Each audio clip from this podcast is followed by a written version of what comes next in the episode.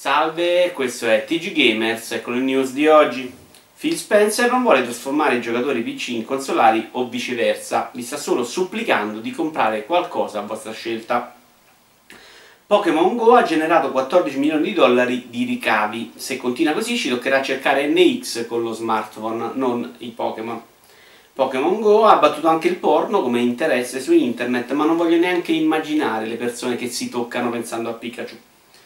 Oliver Stone intanto sostiene che Pokémon Go possa portare al totalitarismo uno scenario comunque migliore di Trump presidente. Warner Bros. ha pagato alcuni youtubers per avere delle recensioni favorevoli, ma proprio non si capisce perché abbia pagato anche per inserirle su TripAdvisor.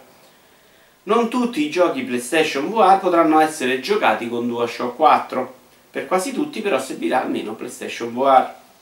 Dopo vent'anni è stato cracato il DRM del Saturn, proprio adesso che chi se lo incula.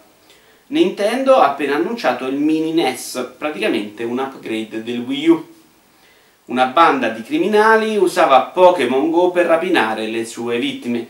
Mi pare comunque un giudizio troppo severo nei confronti di Nintendo. Anche per oggi è tutto, arrivederci al prossimo episodio.